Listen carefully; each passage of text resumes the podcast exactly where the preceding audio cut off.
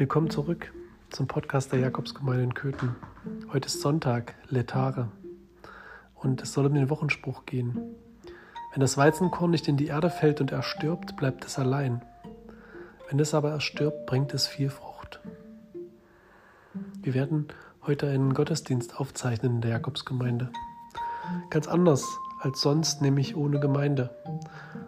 Aber genauso wie im letzten Jahr werden wir wieder Grassamen aussehen, in der Hoffnung, dass sie zu Ostern grün sind und ein Bett für bunt bemalte Ostereier bilden.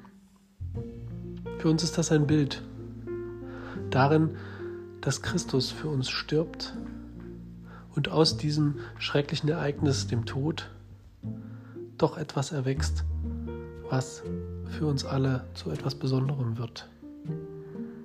Letare ist die Mitte der Passionszeit und darum denken wir schon vorweg, denken schon an Ostern.